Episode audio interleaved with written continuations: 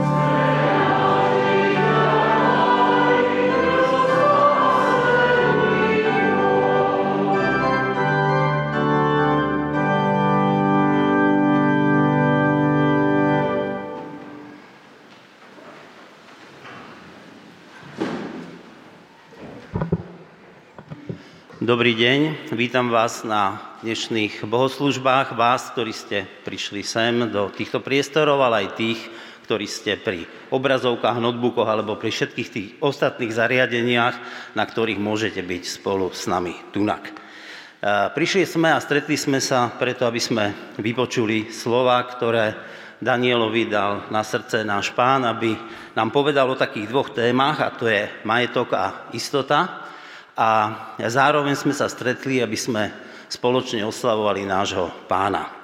Keď som počul o tej ilustrácii, o tom podobenstve, ku ktorému sa Daniel bude vrácať a o ktorom bude hovoriť, tak som si spomenul na jeden film s Vlastom Burianom. Ano?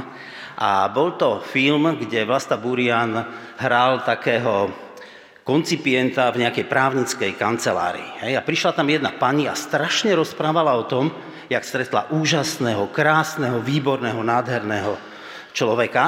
A Vlasta sa jej tak pýta, e, prosím vás, a dedila ste s ním? A ona, že nie. Na čož on robil len také gesto. A tým vlastne vyjadril všetko, že ten charakter človeka sa ukazuje vtedy, keď e, ide o vzťah k majetku a ten sa pekne ukazuje pri dedictve. Tak e, Budeme počuť o majetku a o istote a teraz budeme spievať na oslavu Božiu.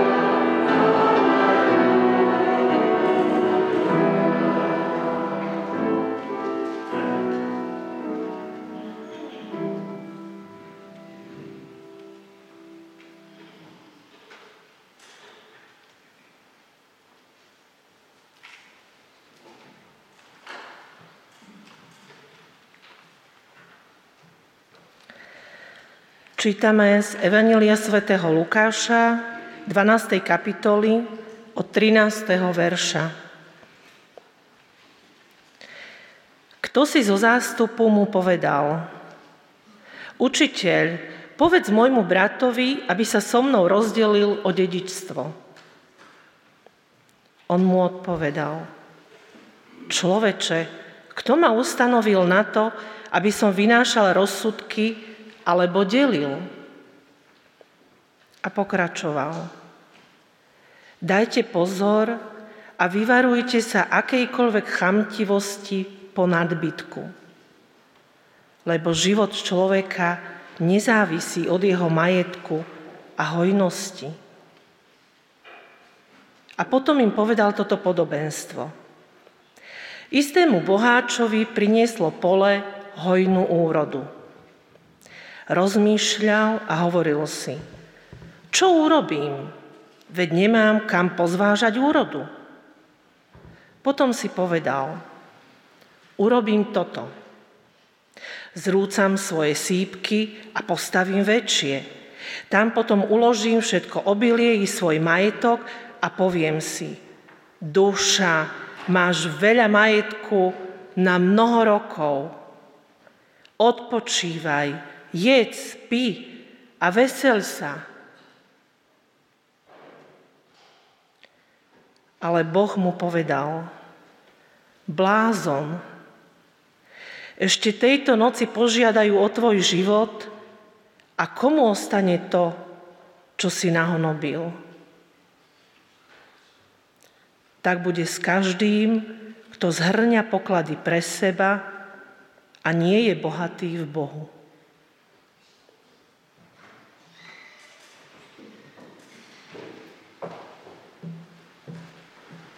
Prosím, povstaneme k spoločnej modlitbe.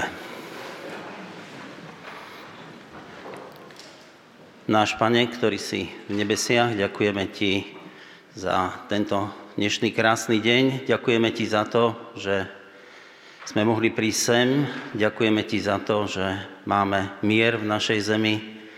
Ďakujeme Ti za to, že smieme dýchať. Ďakujeme Ti za všetky tie dary, ktoré nám dávaš a ktoré potrebujeme k našim životom. A prosíme ťa za tých, ktorí v mnohých týchto veciach nemajú to, čo máme my. Nemajú mier a mnohokrát ani nemajú čo jesť. A tak ťa prosíme o to, aby sme boli schopní a vedeli sa o to, čo nám dávaš aj s nimi podeliť. Ďakujeme ti za tieto slova, ktoré sme teraz mohli čítať a Prosím ťa, daj, aby sa hlboko dotkli našich slov, lebo naozaj je dôležité, aby sme na tom prvom mieste mali teba a svoj vzťah k tebe a tie ostatné veci už prichádzajú od teba tak, ako nám ich dávaš a je to tvoja láska, cez ktorú prichádzajú. Prosíme ťa o upokojenie našich myslí, aby sme boli schopní vnímať to, čo budeme počuť a prosím ťa o ochranu a požehnanie tých, ktorí sem nemohli prísť, lebo majú rôzne choroby a iné problémy a tak buď s nimi, aby mohli prežívať toto obecenstvo, ktoré máme tu my spolu. Amen.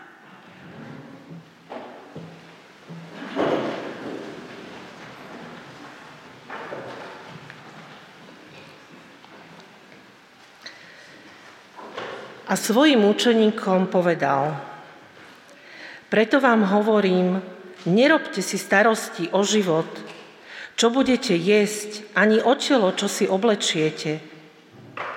Veď život je viac ako pokrm a telo viac ako odev. Pozrite sa na havrany, nesejú ani nežnú, nemajú ani komoru, ani stodolu, a Boh ich živí. O čo viac ste vy ako vtáci. A kto z vás si môže svojou ustarostenosťou predlžiť život čo len olakeť? Ak teda nevládzete ani to najmenšie, prečo ste ustarostení o ostatné? Zamyslite sa nad ľaliami, ako rastú. Nepradú a netkajú. A hovorím vám, že ani Šalamún sa v celej svojej sláve neobliekal tak, ako jedna z nich. Keď teda Boh na poli takto oblieka trávu, ktorá dnes je a zajtra ju hodia do pece, o čo skôr sa postará o vás, maloverný. Ani vy sa teda neumárajte otázkami, čo budete jesť a čo budete piť. Nebuďte utrápení. Veď toto všetko zháňajú národy tohto sveta. Váš otec predsa vie, že to potrebujete. Hľadajte však jeho kráľovstvo a toto sa vám pridá.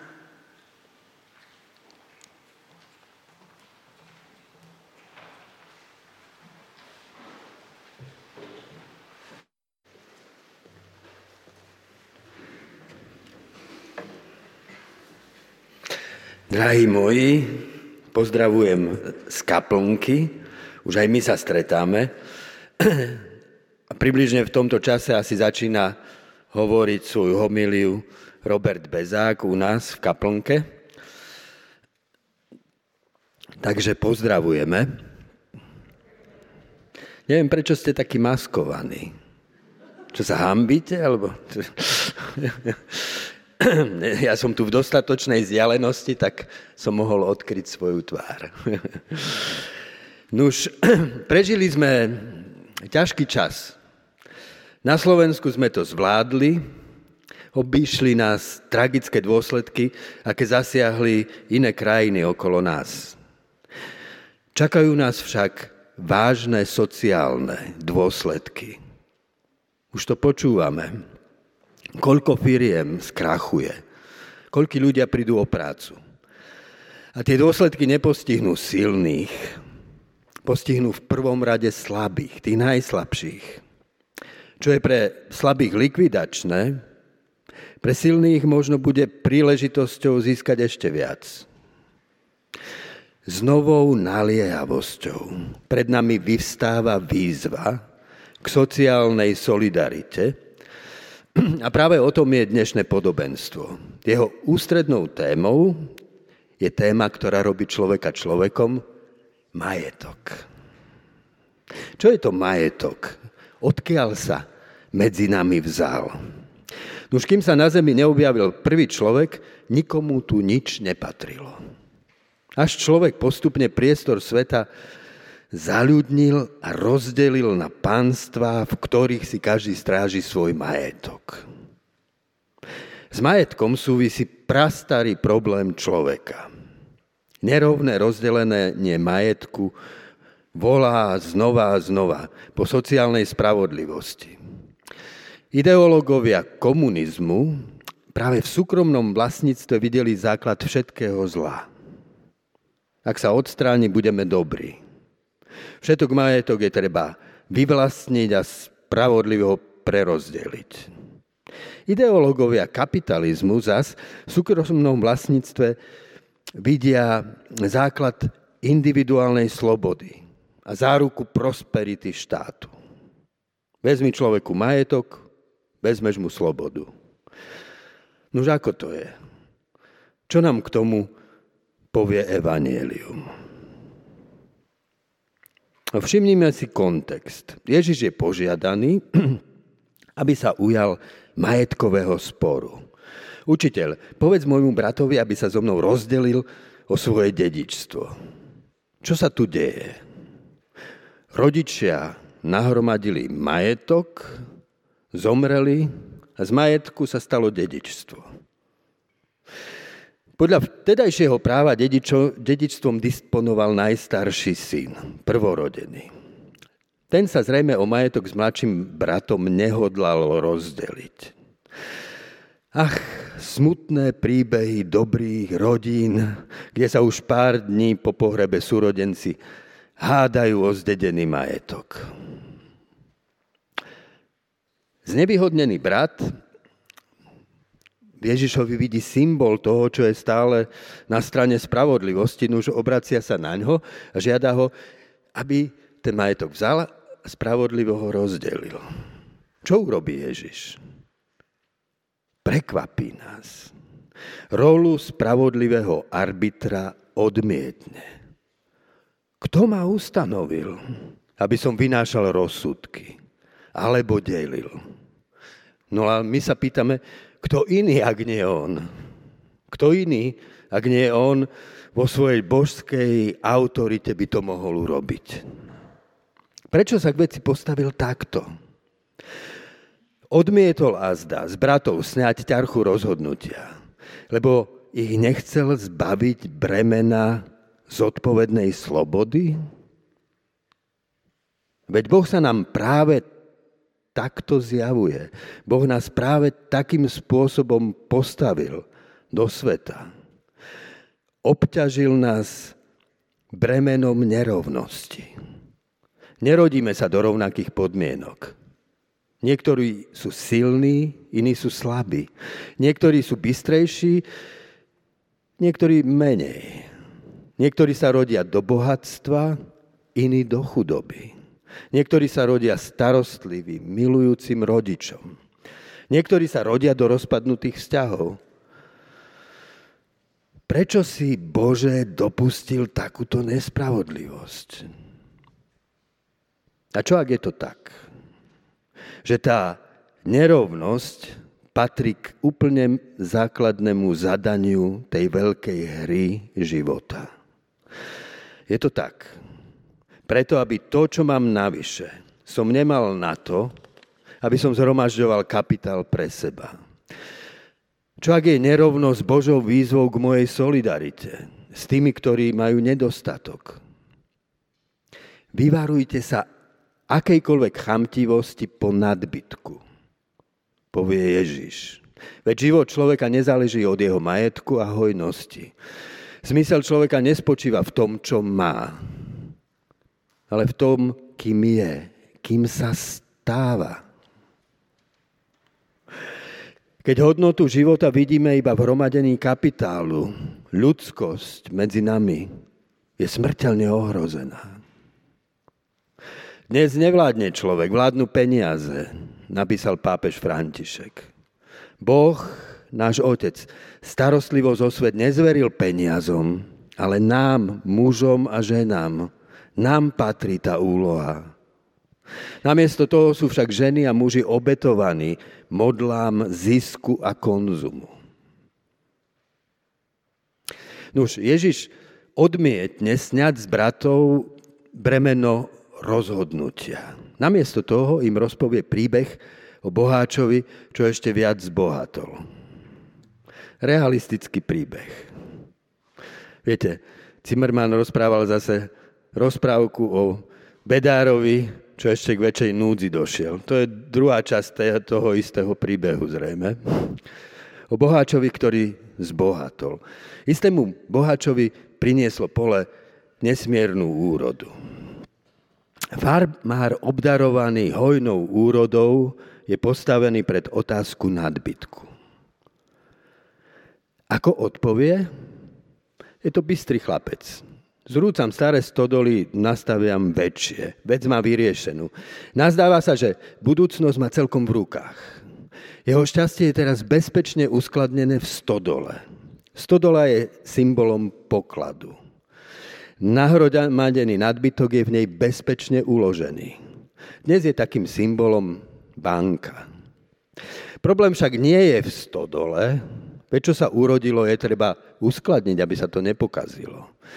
Problém je v cieli. Jeho cieľ je toto. Duša, máš veľa majetku na mnoho rokov, odpočívaj, jedz, pi a vesel sa. No stane sa, čo farmár nečakal. Ozve sa hlas Boha. Budúcnosť postaví do celkom inej perspektívy. Blázon, ešte tej noci požiadajú tvoju dušu, a komu zostane, čo si nahonobil? Prečo také príkre označenie Bože? Muž sa predsa choval rozumne. Kto z nás by sa choval inak? Možno, že tu platí, čo povedal Chesterton. Blázon nie je ten, kto stratil rozum. Blázon je ten, kto stratil všetko ostatné okrem rozumu. Tak veľmi sa opojil vidinou šťastia, že to najpodstatnejšie vidieť za, zabudol. Úplne mu unikol prostý fakt, že nepatrí sám sebe. Čo je natoľko tvoje ako ty sám? A čo je tak málo tvoje ako ty sám? Napísal Jozef Ratzinger. To najvlastnejšie, čo jedine nám naozaj patrí. Vlastné ja. Je súčasne najmenej našim vlastníctvom, lebo práve svoje ja nemám od seba. Tu je položený základ chamtivosti. Privlastnenie svojho bytia. Podľa Tomáša Akvinského podstatou hriechu je privatizácia svojho bytia. Som sám svoj, disponujem so sebou ako s tým, čo je iba moje vlastné. Bez zodpovednosti voči komukoľvek druhému. V tom privlastnenom ja si privlastňujem všetko ostatné. Už muž bláznivo zabudol na iných. Jeho svet je prázdny. V jeho úvahe nevystupuje nikto iný, iba on sám. Nezahrnul do nej ani vlastnú rodinu? Predpokladajme, že vo chvíli, keď si hovoril odpočíva, jedz, pí a vesel sa, mysleli na svoje najedené deti a veseliacu sa manželku. A čo robotníci? Nemohli mať i oni podiel na jeho radosti? Roz, rozumný hospodár však nebude znižovať zisk neefektívnym zvyšovaním nákladov na pracovnú silu. A čo chorí, síroty a vdovy, fyzicky či mentálne znevýhodnení, tí, ktorí sú odkázaní na pomoc zdravších a úspešných. Farmár sa mýlil, bláznivo sa mýlil. Na svete nie je sám. Neexistuje budúcnosť, v ktorej by som tu bol len sám pre seba. Vždy budem obklopený ľuďmi. Bez nich by som tu predsa ani nebol. A pomýlil sa i v cieli života. Odpočívaj, jedz, pí a vesel sa. Tak náš šťastlivec vidí dobrý život. Zabezpeč sa, odstraň stres z neistoty, Naplň svoj čas pôžitkom, odstráň nudu kvalitnou zábavou a budeš šťastný. Jeho omyl nie je v prvom rade morálny, je existenciálny. Muž nevie nič o prázdnote človeka, ktorý hoci má všetko, sám nie je k ničomu. Nevie o biede zbytočnej existencie tej žiadna pochuťka nie je dostatočne láhodná. Žiadna zábava dostatočne veselá. A žiadne dráždenie ju dostatočne nevzruší. Míli sa i v domienke, že život môže byť zabezpečený. Ach, tá ľahkovernosť úspešných. Už som za vodou. Ježiš rozpráva príbeh tak, aby sa práve tu odkryl základ všetkých omylov. Povedané slovami apokalipsy. Hovoríš, zbohatol som, som bohatý, nepotrebujem nikoho. A nevieš, že si biedný, úbohý, chudobný, slepý a nahý. Len čo muž rozvrhne svoj projekt, budúcnosť sa mu zjaví ako ortiel ešte tej noci požiadajú o tvoj život a komu zostane, čo si nahonobil. Prichádza noc. V tej noci tvoje srdce dotlčie, dých umlkne, rozum vyhasne a telo vychladne. Čo ostane, keď všetko to, kým si, stratíš? Nie je tu nikde sípky, stodoly, banky či poistovne, ktorá by ti zaručila nasledujúci okamih života. Všetky naše istoty sú istoty s ručeným obmedzeným. Farmár teda zabudol na smrť. Tak, ako na ňu zabudáme všetci. Tak to bude s každým, kto zhrňa majetok a nie je bohatý v Bohu. Uzavrie Ježiš. V Slovenčine to znie ako slovná hračka. Boh a bohatý, všimli ste si to? Slovo bohatý odkazuje k Bohu. V právom zmysle slova je bohatý iba Boh. Jemu predsa patrí všetko, čo je. Nuž, ako? Je môj majetok môj? Prísne vzaté nie. Nič nie je moje, ani ja sám. Nie som vlastníkom, som správcom darov života. V Bohu však platí i opačne. Áno, všetko je vaše, napísal Pavel. Či Pavol, či Apollo, či Kéfas, či svet, či život, či smrť, veci prítomné, či budúce, všetko je vaše. A vy ste Kristovi. A Kristus je Boží. Nuž hľa, aký sme bohatí. Toto znamená byť bohatý v Bohu. Je to paradoxné bohatstvo. Sme bohatí práve preto, že nič, ani samých seba nemáme. Patríme Bohu a v Bohu patríme jeden druhému aby boli jedno. Modli sa za nás Ježiš pred ukrižovaním. Aby boli jedno, ako si ty vo mne a ja v tebe. Aby aj oni v nás boli jedno. Sme bohatí. Jeden druhým. Sme časťou jeden druhého. A spolu sme všetci zahrnutí v bohatstve Boha. Ježiš skončí podobenstvo, ale pokračuje. Vedľa chamtivosti bohača postaví ustarostenosť nemajetných. Preto vám hovorím, nebuďte ustarostení o život. Čo budete jesť, ani o telo, čo si oblečiete. Veď život je viac ako pokrm a telo viac ako odev. Prvým impulzom k zhromažďovaniu nadbytku je úzkosť, ustarostenosť o zabezpečenie života. Chamtivosť je iba arogantná tvár tejto prvotnejšej ustarostenosti. Už nie len bohatý, i chudobný je ohrozený pokušením vymeniť vieru v Boha za vieru v bohatstvo. Boha vymeniť za mamonu. Hľadajte najprv kráľovstvo Božie a jeho spravodlivosť a to ostatné vám bude pridané. Byť bohatý v Bohu znamená hľadať najprv kráľovstvo Božie. A Ježiš predstavil kráľovstvo Božie hneď na začiatku svojho verejného pôsobenia takto. Duch pánov ma pomazal zvestovať chudobným evanieliu, uzdravovať skrúšených srdcom, oznámiť zajatým prepustenie, slepým vrátiť zrak, utláčaných prepustiť. Žiť v kráľovstve Božom teda znamená toto. Dať prednosť starosti o pravdu, spravodlivosť, oslobodenie utláčaných, pomoc chorým a slabým pred zabezpečovaním vlastného života. Včera uplynulo 70 rokov od chvíle, keď tá veľká žena, Milada Horáková, sa ráno o pol tretej zobudila, aby napísala svoje posledné tri listy, ktoré nemali byť doručené. A píše v nich, že odchádza zmierená, lebo má mier vo svedomí.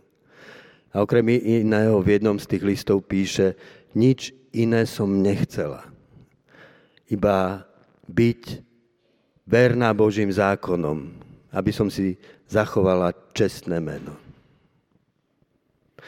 Môže byť symbolom človeka, ktorý hľadal kráľovstvo Božie a jeho spravodlivosť nad všetko ostatné.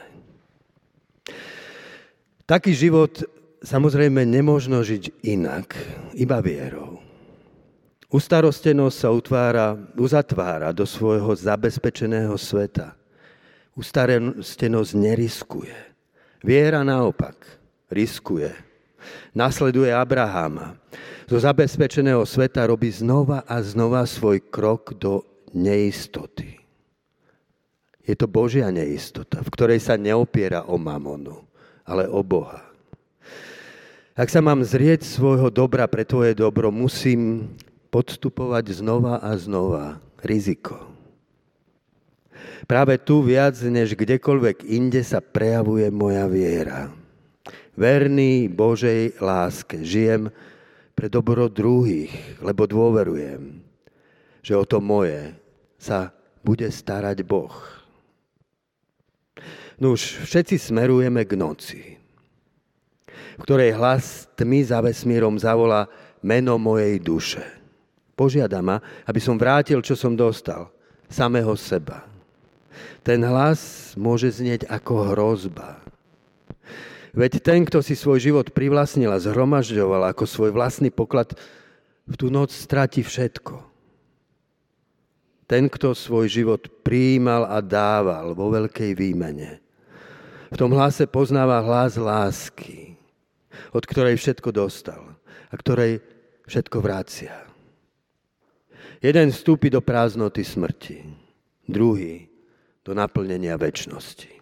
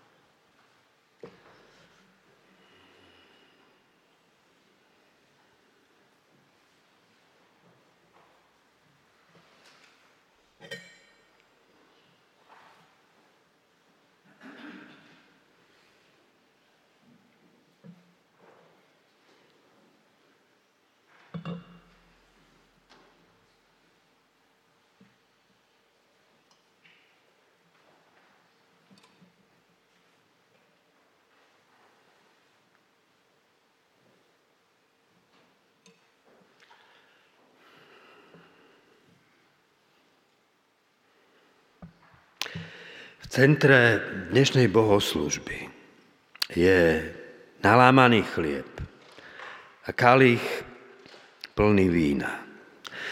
Stretneme sa okolo stola, ktorý sa rozprestiera nad dvoma tisícročiami. Až k tomu miestu v Jeruzaleme, na ktorom Ježiš v posledný večer lámal chlieb a dával ho ako svoje telo. Budeme stolovať s tými, čo dávno zosnuli i s tými, čo sa ešte iba narodia. Ak stanete, aby ste prijali to víno a ten chlieb, vyznáte, že v Ježišovi sa Boh stal človekom. Ak vstanete, aby ste prijali to víno a ten chlieb, vyznáte tým svoj hriech a v Bohu príjmete odpustenie. Ak vstanete, aby ste prijímali to víno a ten chlieb, v Kristovi príjmate svoju vlastnú smrť, lebo sme zomreli a náš život je skrytý s Kristom v Bohu. Ak stanete, aby ste prijali to víno a ten chlieb, v Kristovi prijímame svoje vzkriesenie. Ja im dávam väčší život a nezahynú na veky. Nik ich nevytrhne z mojej ruky. V tichu modlitby zostupme teraz do stredu svojho srdca. Tam, kde neustále stojíme prítomní pred nekonečným Bohom. Odovzdajme sa mu a príjmime ho. Aby sme v symbole vína a chleba boli pripravení prijať chlieb jeho pravdy a víno väčšnej lásky.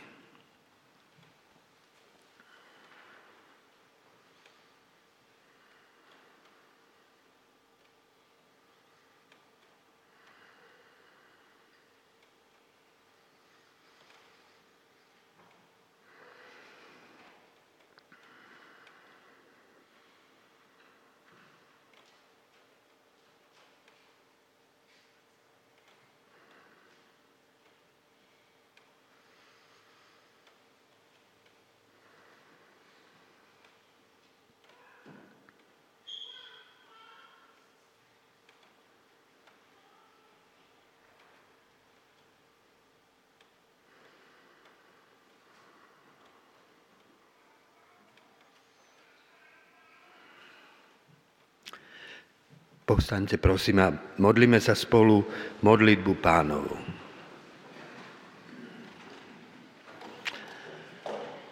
Oče náš, ktorý si v nebesiach, posved sa meno Tvoje, príď kráľovstvo Tvoje, buď vôľa Tvoja, ako v nebi, tak i na zemi.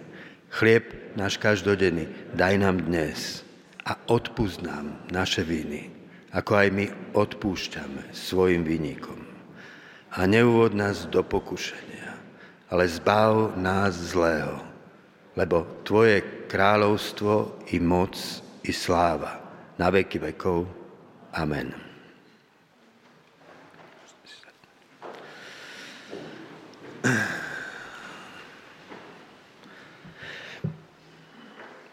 Tak ako z miliónov pšeničných zrniek ktoré sa podrobia procesu premeny. Povstáva jeden chlieb. A tak ako z miliónov hroznových bobul sa v procese premeny rodí víno, povoláva si Pán Ježiš Kristus každého z nás, aby sme sa podali premene, ktorou sa z miliónov jednotlivých duší stáva jedno telo, církev. Nevesta Baránková, a mocou Ducha Svetého ponúka nám k tomu sám seba pod spôsobom slova i pod spôsobom chleba a vína. Pozývam preto všetkých vás, ktorí vyznávate, že ste ochotní nechať sa premieňať duchom na telo Kristovo, aby ste sa zúčastnili na slávnosti Večery Pánovej. Poďte a berte, aby sme mohli spoločne zvestovať jeho smrť a oslavovať jeho zmrtvých vstanie. Až dovtedy, kým nepríde v sláve. Odovzdávam vám, čo som i sám prijal. Náš Pán Ježiš Kristus tú noc, keď bol zradený, vzal chlieb, lámal, keď dobrorečil, riekol. Vezmite a jedzte. Toto je moje telo, ktoré sa za vás vydáva, to robte na moju pamiatku. Keď bolo po večeri, vzal kalich, poďakoval a riekol. Píte z neho všetci. Toto je moja krv. Krv tej novej zmluvy, ktorá sa vylieva za vás na odpustenie hriechov.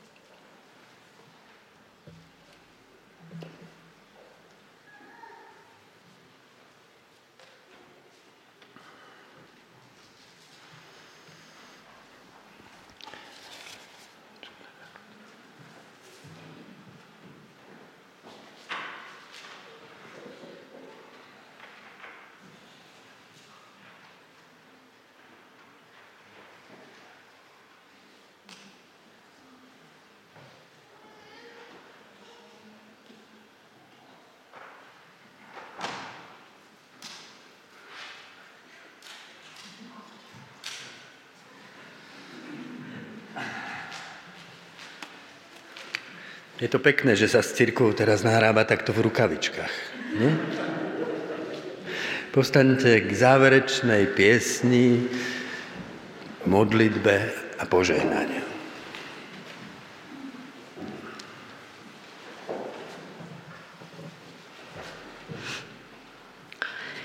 Pane Bože, ďakujem Ti aj za dnešný deň oddelený. Ďakujem Ti, Bože, že máme všetko, čo potrebujeme Ďakujem Ti za náš zbor. A Pane, veľmi ťa prosím o to, aby si nám otvoril duchovné oči, aby sme videli núcných aj medzi nami, aby sme boli k sebe láskaví a milosrdní. Pane Bože, a tak ti chcem dať do rúk aj celé tieto prázdniny, čo sú pred nami, aby Ty si ochraňoval deti aj rodičov. Prosíme ťa, Bože, aby si nás neopúšťal. Amen.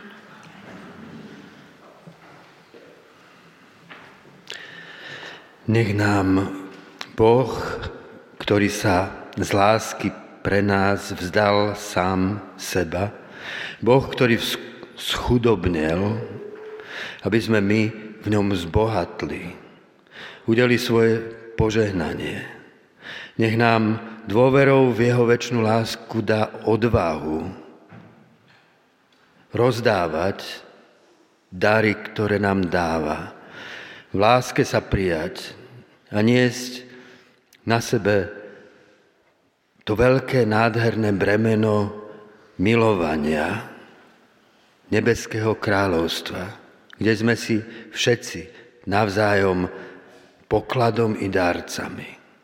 Uč nás toto žiť, Bože, v, tejto, v tomto čase skúšky, keď sa bude preverovať viera, či veríme v Teba, alebo v zabezpečenie peniazmi.